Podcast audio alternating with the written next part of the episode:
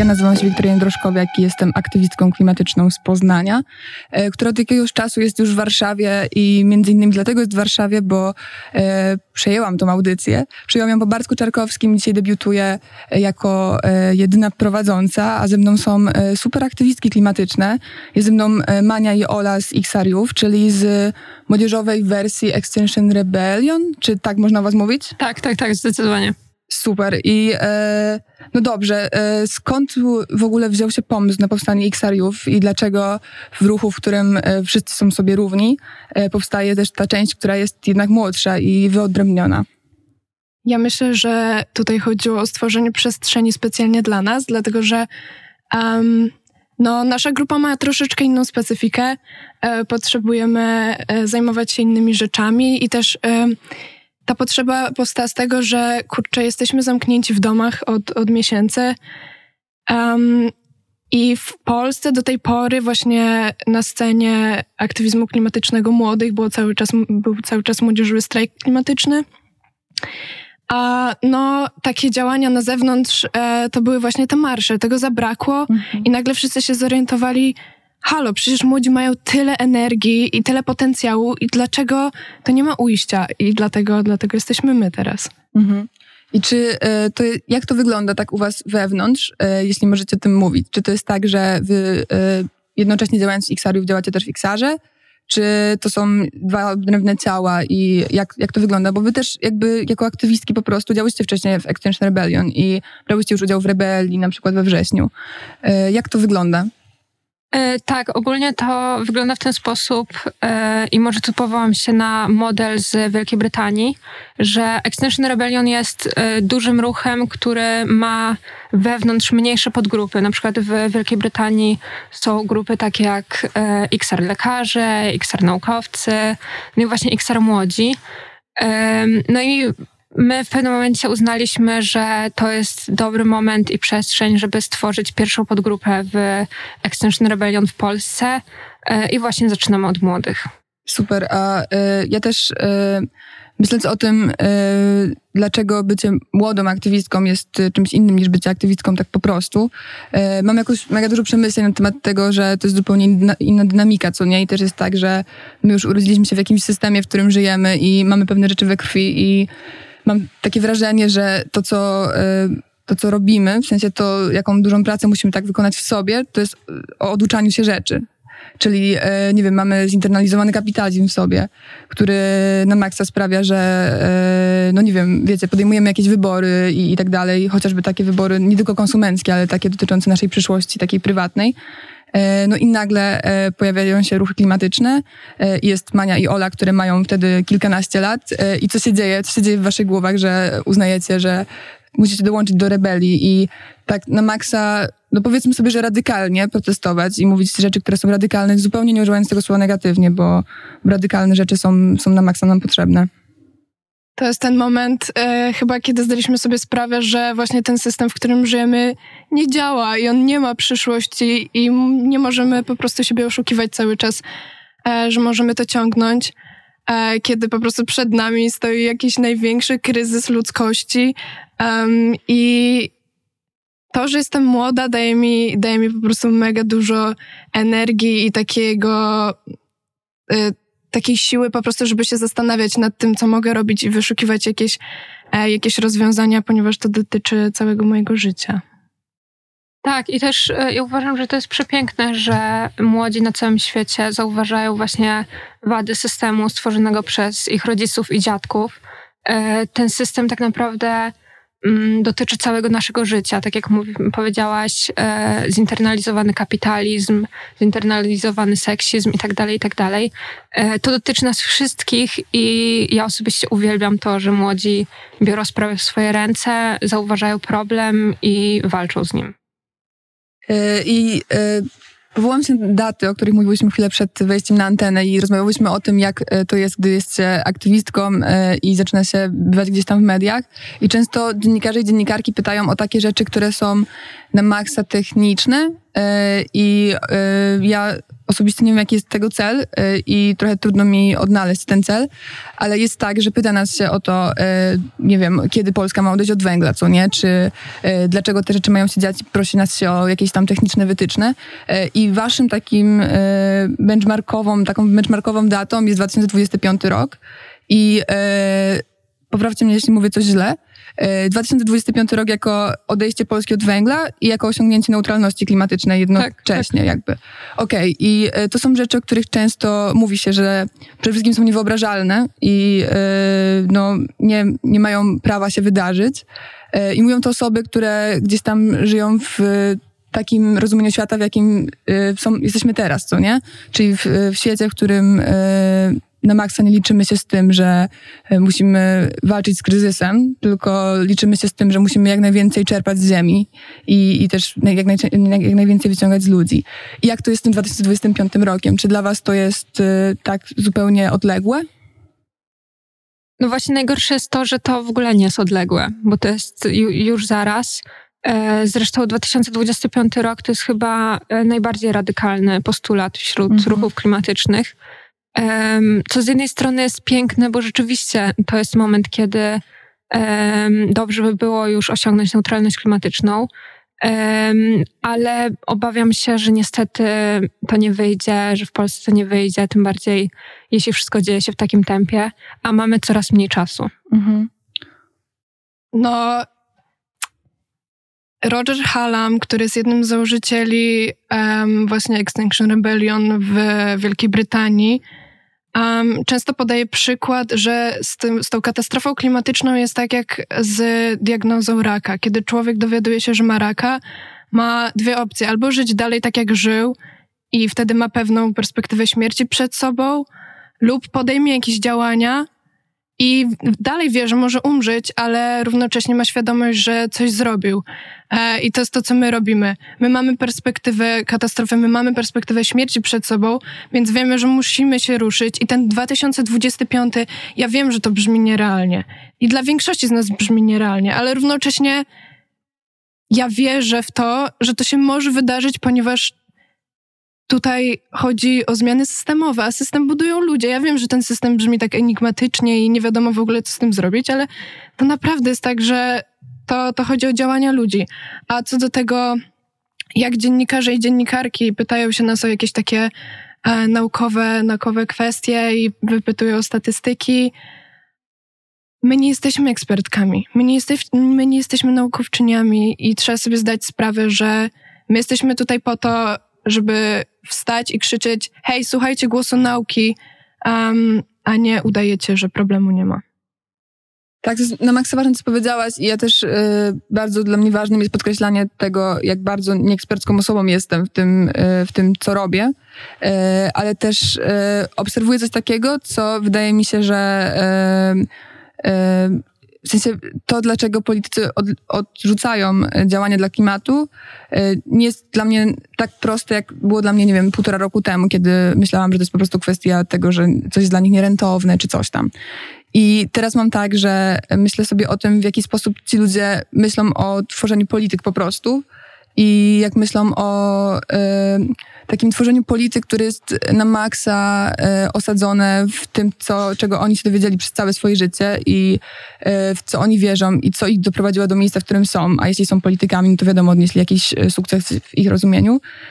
I jak to jest, że wy nagle wchodzicie i zrywacie to wszystko i mówicie dobra, do, do tego momentu, do nie wiem, 16 roku życia byłam wychowywana w ten sposób, żyłam w ten sposób, ale teraz wiem, że trzeba powiedzieć temu stop i trzeba żyć inaczej i też robicie to jakby w ramach swoich wewnętrznych struktur, bo wy też przestajecie żyć w, w sensie przestajecie podejmować decyzje w jakiś sposób, który jest hierarchiczny. Jesteście na maksa poziomą, poziomym ruchem, który jest bardzo demokratyczny i też ja obserwując gdzieś tam z boku zawsze, ale jednak działania XR-u, yy, zawsze na maksa fascynowało mnie to, jak bardzo wy przykładacie y, uwagę do tego czasu regeneracji, kiedy robicie jakąś akcję. Y, nie wiadomo, jakby bez względu na to, czy ona jest ogromną akcją w wielu miastach w Polsce, czy jest czymś, co wydaje się relatywnie małe, na maksa dużą wagę przykładacie do regeneracji. I jak to jest? Czemu to jest takie ważne? E, Extinction Rebellion jest dobrym przykładem właśnie takiego innego, lepszego świata. I kultura regeneracji jest moim zdaniem mm, jednym z najpiękniejszych elementów w ogóle tego ruchu. Z jednej strony otwarcie mówimy o swoich emocjach, uczuciach, e, czasem płaczemy, czasem się śmiejemy razem, e, nie boimy się w ogóle mówić albo przyznawać do błędów. Jesteśmy wyrozumiali względem siebie, wybaczamy sobie, e, nie obrażamy się, ale też po aktywnym tygodniu, po akcji dajemy sobie czas na odpoczynek, nie zajeżdżamy się do końca, dajemy sobie czas, żeby to przemyśleć, spokojnie wszystko poukładać i na nowo ruszyć właśnie z, z nową i lepszą energią. Um, no plus e, druga rzecz, że właśnie Extinction Rebellion jest ruchem niehierarchicznym. Nikt tutaj z nikim nie rywalizuje, nikt się nie wspina po drabinie, e, nie ma szefów, jedynie są liderzy, ale to jest no, chyba dość naturalne w każdej grupie. Um, nikt też na siebie nie krzyczy, nie wymaga. Nikt nie mówi, jacy powinniśmy być, jacy nie, powinni, nie powinniśmy być i co powinniśmy robić. E, I uważam, że to jest piękne i właśnie na bazie e, takich przykładów powinniśmy budować właśnie ten inny świat, który jest możliwy. Ja w ogóle myślę o tym, że to, co, to wszystko, co Mania powiedziała, to też jest jakaś forma buntu, nasza forma buntu, ponieważ e, to, co ty, Wiktoria, powiedziałaś, że urodziliśmy się i cały czas wychowujemy się w systemie, który totalnie opiera się cały czas na konkurencji. E, I cały czas gdzieś się spieszymy, do czego gdzieś biegniemy i sobie dopiero zdaliśmy sprawę, że to do, do niczego nas nie prowadzi. A właśnie ten zdecentralizowany ruch, to ta, ta radykalna empatia, o której się tak dużo słyszy teraz w mediach, e, to wsparcie, które sobie dajemy, jest jakimś, jakim, jakimś przejawem buntu wobec tego świata, w którym się. Tak, no i druga rzecz, że też systemowo jesteśmy nauczeni i nauczone, że sukces jest w sensie materialnym. Osoby, które osiągają sukces, to są osoby najbogatsze albo to osoby, które mają władzę. I my właśnie na tym najniższym szczeblu chcemy pokazać, że halo, może nie mam najnowszych i najdroższych butów, ale mam coś do powiedzenia i to też się liczy. Mhm. E, powiedziałaś o radykalnej empatii i to jest coś, co powiedziałaś, że pojawia się często w mediach i myślę, że się z tym, zgodzę, ale jednak jest tak, że to nie jest termin, który myślę, że każdy z nas rozumie tak samo i każda z nas rozumie tak samo. I czy chciałbyś opowiedzieć mi, czym dla ciebie i czym dla was tak naprawdę jest radykalna empatia, czy radykalna troska, o której też e, dużo, dużo słyszy się w przekazach Extinction? Przede wszystkim wspieranie się mimo popełniania błędów, bo to tutaj chodzi, żebyśmy rozumieli, że wszyscy jesteśmy ludźmi i wszyscy popełniamy błędy i trzeba to zaznaczyć, więc jesteśmy dla siebie zawsze, kiedy ktoś potrzebuje, e, możemy, możemy e, się wesprzeć. Mm, wiadomo, to pojęcie ma mega dużo różnych znaczeń, właśnie zależnie od kontekstów. Bardzo się dużo słyszy e, o tym przez ostatnie miesiące przez strajki w ogóle. Um, ale u nas, u nas to się objawia właśnie tą regeneracją e, i tym, że jesteśmy dla siebie super wyrozumiali i dbamy o siebie i je, je, tworzymy po prostu przestrzeń na działanie. Um. Przywołam teraz sytuację, która jakoś nasuwa mi się na myśl.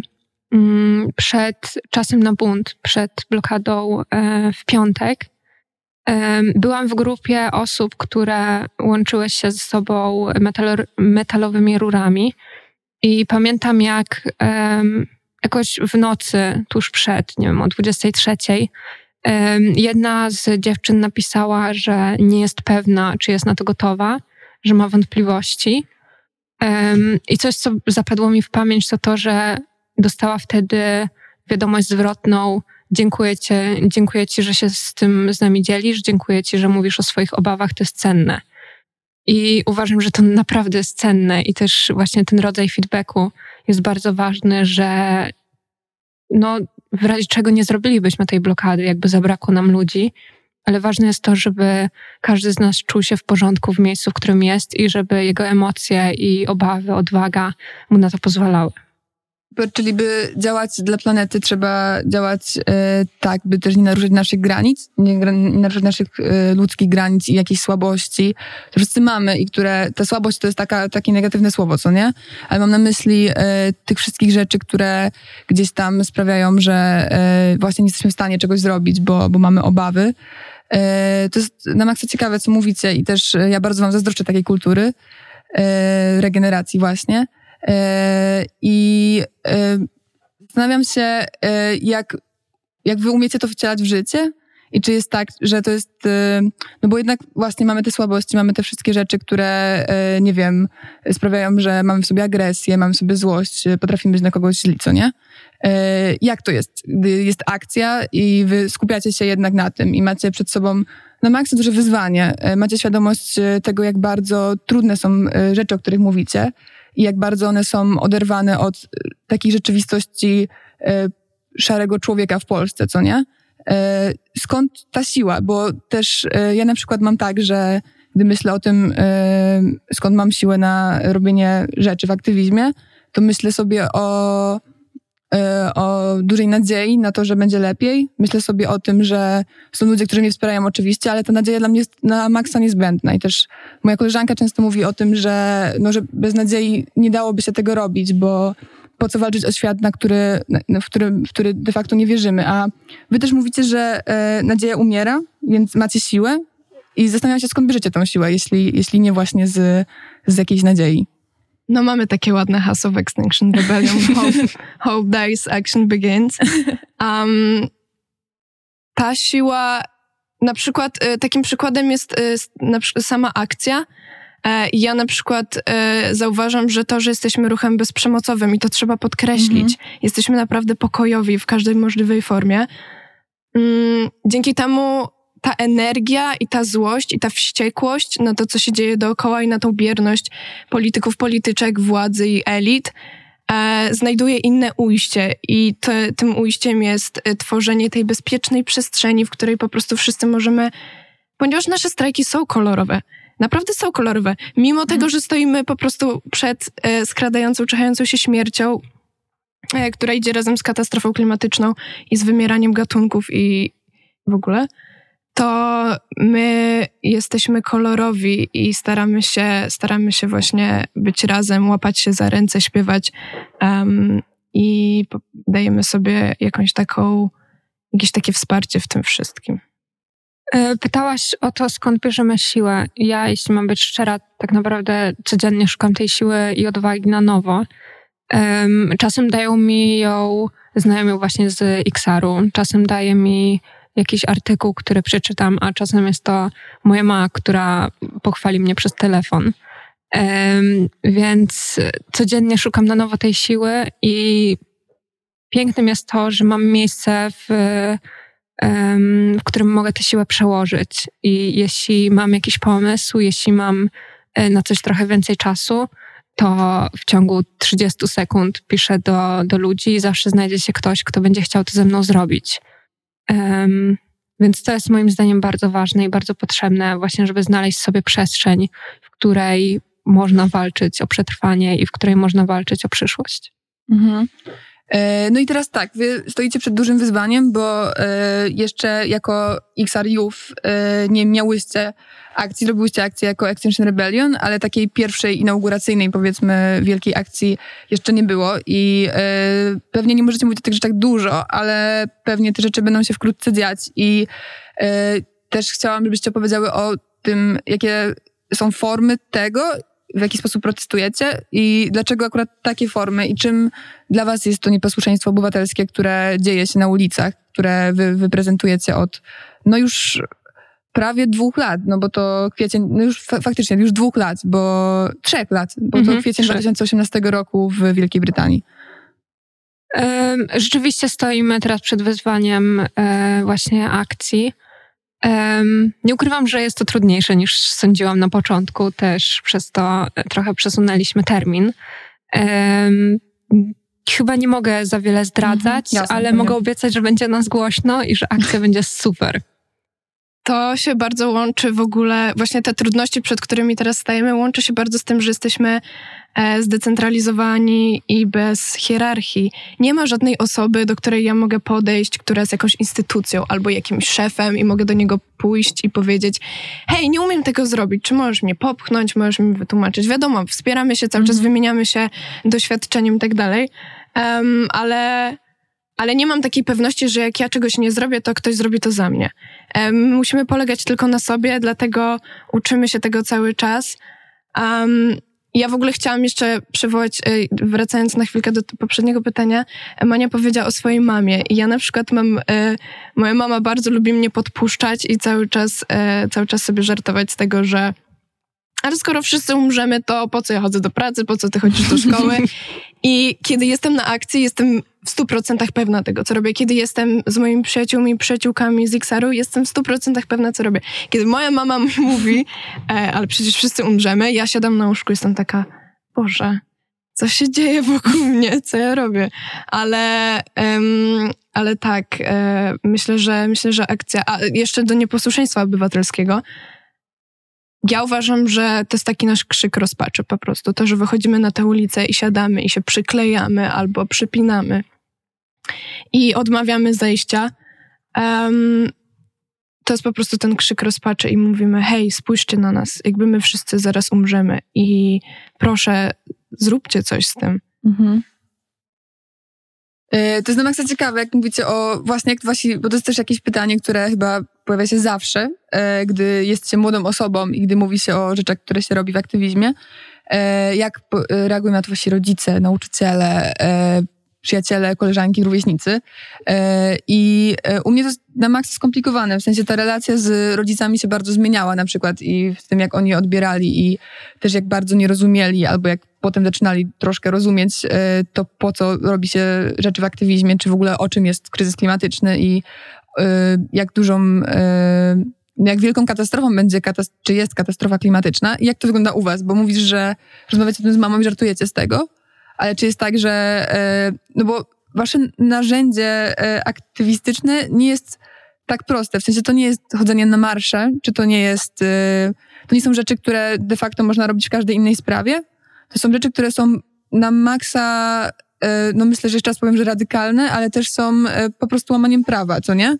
I e, jak, jak wasi rodzice, czy właśnie osoby, które są troszkę od was starsze, was otaczają, do tego podchodzą, a jak do tego podchodzą wasi rówieśnicy, którzy nie są waszymi ziomeczkami z, z XR-u? Ja mam tak naprawdę czwórkę rodziców, więc wiadomo, że w każdym przypadku wygląda to trochę inaczej. Wszyscy mnie bardzo wspierają, choć szczególnie w przypadku mojej mamy to jest takie wsparcie czasem trochę ukryte, czyli że z jednej strony tuż przed akcją um, prosi mnie albo namawia, żebym jednak została w domu, że może następnym razem, może nie powinnam, a potem wracam po akcji i widzę, że e, udostępniła live'a albo udostępniała jakieś posty, czy kłóciła się z kimś w komentarzach. Więc e, to jest ciekawy rodzaj wsparcia i bardzo go doceniam. E, mam nadzieję, że jeszcze trochę i namówię moich rodziców i razem ze mną pójdą na akcję albo zorganizują coś. Um, tak, a jeśli chodzi o moich znajomych, no to sytuacja wygląda podobnie, że, że wspierają, ale tacy właśnie moi przyjaciele najbliżsi um, chyba jeszcze nie mają tyle odwagi i tyle siły, -hmm. żeby wyjść razem ze mną um, i daję im na to przestrzeń, bo wiem, że to jest pewien proces, przez który każdy przechodzi albo każdy może przejść i jeśli chce, może się zatrzymać e, na każdym dowolnym etapie. Nie zmuszam, choć namawiam. W XR-ze, w Extension Rebellion JAW jest przestrzeń również dla osób, które nie chcą siadać na ulicy. I naprawdę to nie jest tak, że jak nas jest 70, e, to 70 osób się przypnie. Mhm. Oczywiście, że tak to nie działa. Za każdą osobą, która siedzi na ulicy, stoi 20 osób, które e, pomagają, które organizują. W ogóle um, mój aktywizm, jak na razie, przez to, że e, ta akcja na razie się zbliża i takiego, takiego oficjalnego otwarcia jeszcze nie było, to to są po prostu godziny spędzone w domu przed komputerem, z zeszytami, planując. To jest naprawdę, ja się, to jest taka nieodpłatna praca, ja poświęcam na to każdą swoją wolną chwilę teraz. Mhm. I na szczęście jestem w bardzo wspierającym środowisku. Um, wszystkie w sumie moje najbliższe osoby, jeżeli chodzi o rówieśników i rówieśniczki, e, są ze mną tam i robią te rzeczy i właśnie robią ten aktywizm. Um, I ja w ogóle pamiętam e, taki dzień, kiedy pierwszy raz usłyszałam o, o, o tym, czym jest Extinction Rebellion. Tak jak poszłam, poszłam do liceum i w starszej klasie był taki chłopak, który codziennie nosił kurtkę, e, na której namalowana była klepsydra, czyli symbol, e, symbol wymierania, mhm. symbol Extinction Rebellion. Mm, I byłam taka, że muszę się dowiedzieć, co to jest, co, co to znaczy, co to oznacza. Um, Taki i potem, zespół. No, trochę tak to wyglądało. Um, I okazało się, że są spotkania wprowadzające organizowane właśnie w budynku mojej szkoły. Uh, I poszłam na nie i to było właśnie prawie dwa lata temu. Um, I tak do dzisiaj to się kręci e, teraz e, bardzo, bardzo intensywnie. Um, I widzę, że mimo, mimo tego, że moi, moja rodzina się bardzo martwi właśnie jak wychodzę na ulicę i boją się, że, że stanie mi się krzywda, to równocześnie wiem, że w głębi duszy się ze mną zgadzają i mnie wspierają i dlatego mnie nie powstrzymują. A wy się nie martwicie, jak wychodzicie na akcję? Martwimy się na maksa, albo e, to akurat z innej sytuacji, ale pamiętam kiedyś musiałam siedzieć w pracy i w tym czasie właśnie Żebro i kilka innych osób um, było na mieście. Um, I bardzo się denerwowałam i cały czas wypisywałam właśnie jak taka trochę irytująca ciotka, która musi się dowiedzieć wszystkiego. E, więc martwimy się i o siebie, ale również o siebie nawzajem. I właśnie teraz znowu ta sama blokada mi przychodzi na myśl. właśnie podczas czasu na bunt ja byłam e, w tych rurach i większość moich znajomych stała z boku. Tam trochę dalej e, na, mhm. na ulicy i tylko machałam do nich głową, a oni tańczyli właśnie w moją stronę albo jakby próbowali się na milie skomunikować ze mną, czy wszystko jest w porządku, czy mi czegoś nie trzeba, czy jestem najedzona. A potem jak e, właśnie odpięłam się jako jedna z pierwszych osób, um, wszyscy byli mi brawo. I to jest chyba najpiękniejsze uczucie na świecie, jak pomimo pewnej słabości, pomimo przymarzniętych stóp, e, wszyscy dookoła cię wspierają, biją ci brawo i są z ciebie naprawdę szczerze dumni. Nuance Radio. Szósta katastrofa problemu, bo jesteśmy y, gdzieś na początku czy w środku szóstego wymierania gatunków, szóstego masowego wymierania gatunków? Na początku, w trakcie. w trakcie. Okej, okay, e, no właśnie i e, mówiliśmy trochę o odwadze i o tym, e, w jaki sposób e, wy radzicie sobie i skąd czerpiecie tą odwagę e, w, w ale też w ogóle jako, jako, jako osoby e, i skąd ją brać w momencie, w którym właśnie mamy świadomość tego, wiecie, to są, to są niesamowicie podniosłe hasła i bardzo trudne rzeczy do zrozumienia i ogarnięcia i ja, dla mnie ma, takie hasło jak masowe wymieranie gatunków jest nie do wyobrażenia sobie. W sensie dlatego, że tego nie doświadczyłam, czy że nie uczyłam się tego na historii, no bo nie doświadczyliśmy tego od nigdy. E, to jest to dla mnie zupełnie takie niewyobrażalne, co nie? I jak, jak to jest? Skąd brać tą odwagę, e, e, jednocześnie mając widmo takich rzeczy? Ja przeszłam pewien proces i myślę, że ten proces przesz, przeszli, przeszli ludzie, którzy są tutaj mną. Um, od, od momentu, od momentu do, w którym dowiedziałam się, czym jest katastrofa klimatyczna, przeszłam przez brak wiary w to, co się dzieje, totalne załamanie i, i trochę taka bezsilność, do momentu, w którym jestem teraz, że ja się już nie boję po prostu. Ja już wiem, jaka jest perspektywa, dotarło to do mnie, mimo że to jest trudne i codziennie muszę się z tym borykać i codziennie zastanawiam się, czy to wszystko ma sens i czy, czy ja powinnam to robić, ale na koniec dnia nie żałuję. Jestem dumna z siebie, wiem, że to jest potrzebne więc jak wychodzę na ulicę, to się nie boję. Po prostu e, to wychodzi gdzieś po prostu z głębi, z głębi, z potrzeby działania i też przeciwstawianiu się bierności. No tak. Um, ja uważam, że powinniśmy sobie zdać sprawę z różnych przywilejów, które mamy. Um, od jakichś takich, na które nie zwracamy uwagi, czyli że e, ja mogę jednocześnie i być aktywistką, i być na studiach, bo moi rodzice jakby dają mi pieniądze i mnie wspierają. po nawet tym bardziej niezauważalne przywileje, o których w ogóle zapominamy, czyli to, że kryzys klimatyczny i katastrofa klimatyczna nie dotykają wszystkich ludzi na świecie porówno E, w pierwszej kolejności najbardziej poszkodowane są wszystkie osoby nieuprzywilejowane, czyli osoby e, niebiałe, mniejszości, również kobiety, osoby najbiedniejsze. I fakt, że e, w centralnej Europie ja mam przestrzeń i mam możliwość tego, żeby walczyć, narzuca na mnie pewną odpowiedzialność za to, żeby to robić, skoro mogę to robić i skoro mam taką możliwość.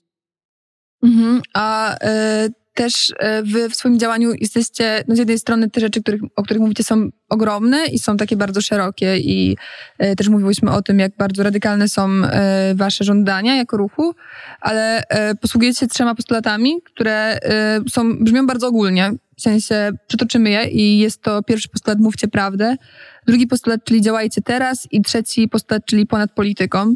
Jakbyście chciały opowiedzieć, e, może czy jest tak, że któryś jest dla was najważniejszy, dla was e, prywatnie, jako dla Mani i Oli?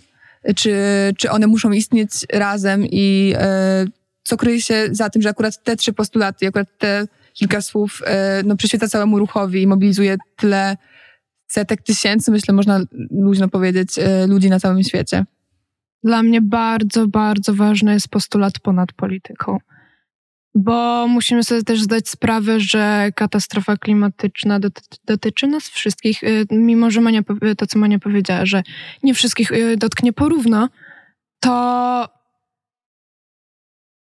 powinniśmy się zjednoczyć. I to się bardzo łączy też e, z naszą bezprzemocowością, to znaczy my nie chcemy wywołać wojny domowej, my nie chcemy rzucać kamieniami i butelkami z benzyną, my chcemy, my chcemy pokazać, że wszyscy musimy się zebrać do kupy i zacząć działać, jeżeli, e, jeżeli chcemy to powstrzymać lub choć troszeczkę złagodzić te skutki tej katastrofy. Dlatego tak ważne jest właśnie działanie ponad polityką, że Extinction Rebellion to jest przestrzeń dla wszystkich. Naprawdę dla wszystkich. Tam każdy może się odnaleźć, każdy może znaleźć swoje miejsce e, i, i robić to, co lubi, e, żeby, żeby pomagać. Ten postulat, o którym akurat ty mówiłaś, e, chciałabym jeszcze dodać, że to jest postulat, który odnosi się do zorganizowania obywatelskiego panelu klimatycznego, mhm. którego decyzje będą wiążące dla rządu. To jest środek, który uważamy, że rozwiąże sprawę i będzie zgodny z pewnym systemem wartości, z którego wychodzimy. Też chciałabym powiedzieć, że no wiadomo, wszystkie te e, postulaty są tak samo ważne i żaden um, nie istnieje jakby samodzielnie i wszystkie się ze sobą łączą, choć um, dla mnie chyba trochę odwrotnie niż dla żebro. E, najbardziej do mnie przemawiają dwa pierwsze, czyli mówcie prawdę i działajcie teraz. Um, co tu dużo mówić, strasznie mnie denerwuje to, że cały czas są jakieś tematy zastępcze, cały czas po prostu coś jest istotniejszego niż problem, który dotyka nas wszystkich i niż problem, który decyduje o naszej przyszłości, decyduje o tym, czy ja będę miała możliwość urodzenia dziecka, czy nie będę miała tej możliwości, mhm. czy będę miała y, taki przywilej, że nie będę na przykład oglądała, jak to dziecko umiera na moich oczach. A mimo to cały czas są tematy ważniejsze. I media często przekłamują rzeczywistość i mówią o tym, że no niby tam do 2030 byłoby miło rzeczywiście ograniczyć całą emisyjność, a z drugiej strony tutaj macie reklamę butów, tam macie reklamę jakichś nowych płaszczyków, bo niby to jest ważne, ale nie aż tak ważne, żebyśmy mówili o tym na pierwszej stronie gazety.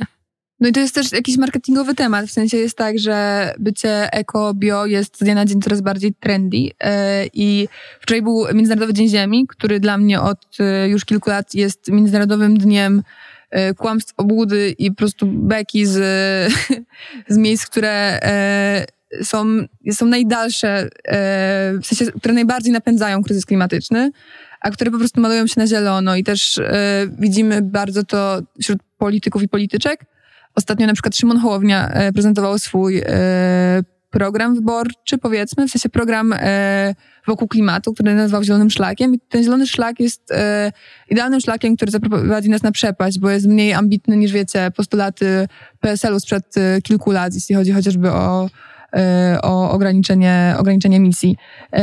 I powiedziałeś, że ci to na maksa wkurza. Ja też czuję tą emocję, chociaż powiedziałabym znacznie gorzej o tym, co to ze mną robi. Ale co, co wy czujecie w momentach, w których z jednej strony słyszycie, e, bo, bo, jakby są dwie szkoły w, poli, w takim e, łazie politycznym teraz i z jednej strony jest ta szkoła, w której mówimy E, no, coś tam, kryzys klimatyczny w sumie nie do końca wiemy, czy jest przyczyną działania człowieka, czy nie. Mamy za mało. Taka na maksa z którą ja osobiście miałam kiedyś bardzo duży problem, a teraz po prostu ją bardzo ignoruję, bo wiem, że już tak nie można mówić i że osoby, które tak mówią, są zupełnie nie brane pod uwagę w jakiejkolwiek e, rozmowie, wiecie, e, międzynarodowej chociażby. A z drugiej strony jest ta szkoła, która na maksa mnie wkurwia, dlatego że jest szkołą, w której e, mówi się wszystkie dobre rzeczy o, wiecie, o aktywistkach i aktywistkach, w której zaprasza się aktywistów do rozmowy, nie wiem, wpuszcza się ich na listy wyborcze e, i takie rzeczy. Mówi się ich językiem, mówi się właśnie o, e, nie wiem, używa się, wiecie, słów jak degrowth czy coś takiego i to zupełnie nie pasuje, w sensie to, co jednak daje się jako wkład merytoryczny w swoje działania, zupełnie odbiega od tego, co powinno się robić, by, by ratować nas przed katastrofą klimatyczną. E, co wyczujecie? I też e, myślę sobie o Andrzeju Dudzie, który za kilka godzin zapewne zabłyśnie na e, szczycie klimatycznym Joe Bidena, który to Joe Biden zwołał taki szczyt i zaprosił 40 różnych głów państw, między innymi właśnie Andrzeja Dudę. I czy powiedzieliście, że nie macie nadziei, ale czy macie w ogóle czy potraficie wyobrazić sobie sytuację, w której wychodzi e, premier polski, e, nie mówię o obecnym premierze, ale jakikolwiek premier polski, nie wiem, za dwa lata i mówi o tym, że e, okej, okay, to robimy wszystko teraz, by Polska była wolna od węgla do 2030 roku, na przykład. Naprawdę chcę w to wierzyć i czasem to sobie przed snem powtarzam, żeby jednak gdzieś tam ten cień nadziei został um, u mnie w głowie, ale to jest bardzo trudne i rzeczywiście ten wszechogarniający greenwashing i z jednej strony coś, co podoba mi się, czyli właśnie ta moda na bycie eko, a z drugiej strony kompletne niezdawanie sobie sprawy z tego, że no sorry, ale jeśli kupię um, koszulkę z wielkim napisem eko albo kocham ziemię w sieciówce, no to to jest po prostu gigantyczna hipokryzja i to jest tylko i wyłącznie powiększanie tego problemu i dokładanie się do, do niego. Um, I rozumiem, że super fajne, to akurat nie teraz, tylko tam dwa lata temu, były modne um, metalowe słomki. I okej, okay, to jest ważne, ale jeśli wkładam tę słomkę do um, jednorazowego kubka ze Starbucksa, to totalnie to nie ma żadnego sensu. albo jeśli biorę tę słomkę, albo metalowy kubek i e, idę właśnie kupić sobie ubrania w sieciówce, no to sorry, to jest trochę bez sensu. No choć wiadomo, trzeba zdać sobie sprawę, że um, winy tutaj nie ponoszą poszczególni mm -hmm, konsumenci, mm -hmm. poszczególne osoby, a system, który pozwala na takie środki produkcji i na tego typu wyzysk, system, który um, cały czas wspiera najbogatszych, których stać na to, żeby sobie e, wybudować e, bunkier albo schron przed katastrofą klimatyczną. Tylko, że nas na to nie stać. I ta mhm. katastrofa nas zabije. Ich też zabije, ale powiedzmy będą mieli... Oni są starsi, oni nie Oni i tak czasu. umrą, jak my wszyscy. um, ale będą mieli przez jakiś czas zapasy butelkowanej wody. Um, mimo, że no, często wiadomo motyw, że pieniądze łączą się z władzą, są w jakimś stopniu odpowiedzialni za to, co się dzieje i mm -hmm. powinni brać za to odpowiedzialność i podjąć jakieś czyny, a niestety tego nie robią, bo to jest niewygodne. Co do tej mody e, na bycie eko, o której powiedziałyście, ja widzę w tym wszystkim jakąś taką dobrą tendencję. To znaczy, mm -hmm. e, na przykład ten aktywizm, który teraz jest taki wszechobecny, jest rzeczywiście, on się wpisuje w jakiś taki mainstream coraz bardziej. To znaczy mhm. młodzi ludzie naprawdę, naprawdę chcą, chcą być e, w tym świecie aktywistycznym e, i tutaj widać właśnie po naszych znajomych, e, którzy razem z nami działają i jesteśmy w jakiejś takiej bańce po prostu, bańce, bańce aktywnych społecznie osób. ale ja widzę w tym plusy. To znaczy, zaczynamy od mody na metalowe słomki, ale być może to się właśnie przeradza powolutku w prawdziwe działanie. I bardzo trzymam za to kciuki właśnie, żeby żeby to szło, bo to idzie w tą stronę, ja to widzę po -hmm. prostu. -hmm. e, a co do jeszcze Dnia Ziemi, um, ja pamiętam, że przez całe moje życie byłam przekonana, że Dzień Ziemi to znaczy po prostu targi, na których sprzedają sery, miód i jakieś takie, wiecie, zapakowane w papier kanapeczki. E, a teraz... A teraz no, to śmieszne. Na polu mokotowskim chyba zawsze tak, ja jestem z Warszawy, więc u mnie po prostu sprzątało tak, to, się y, przestrzeń wokół szkoły. To ja właśnie co roku na, w ten Dzień Ziemi właśnie się szło na te targi e, na pole mokotowskie do parku w Warszawie. Um, ale teraz dzisiaj, e, jak jechałyśmy tutaj z Manią tramwajem, na, na, ekranach, na ekranach w tramwajach jest wyświetlane zróbmy dobry klimat. Tak, i Warszawa i... robi neutralność klimatyczną do 2050 mhm. roku, więc to jest śmieszne.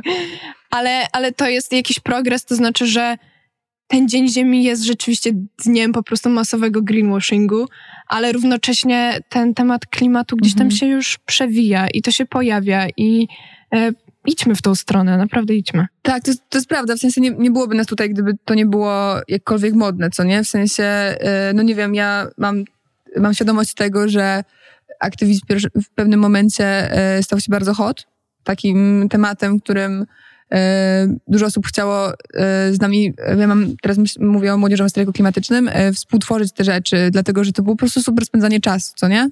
I, i jakby gdzieś tam przy okazji uczyliśmy się, się tych rzeczy i tak naprawdę ja mam wrażenie, że jak zaczynałam robić rzeczy wokół klimatu, to nie miałam w ogóle jakby świadomości tego, jak bardzo obszerny i szeroki jest, jest ten problem.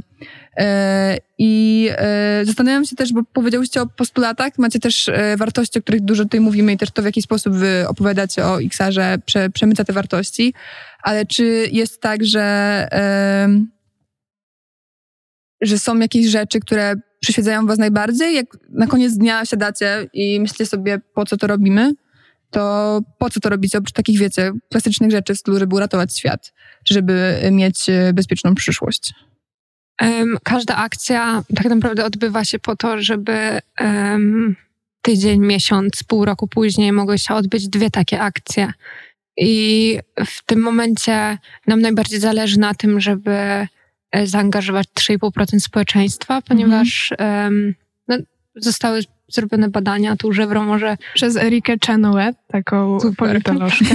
nie, nie mam pamięci do nazwisk, bardzo przepraszam. Spoko.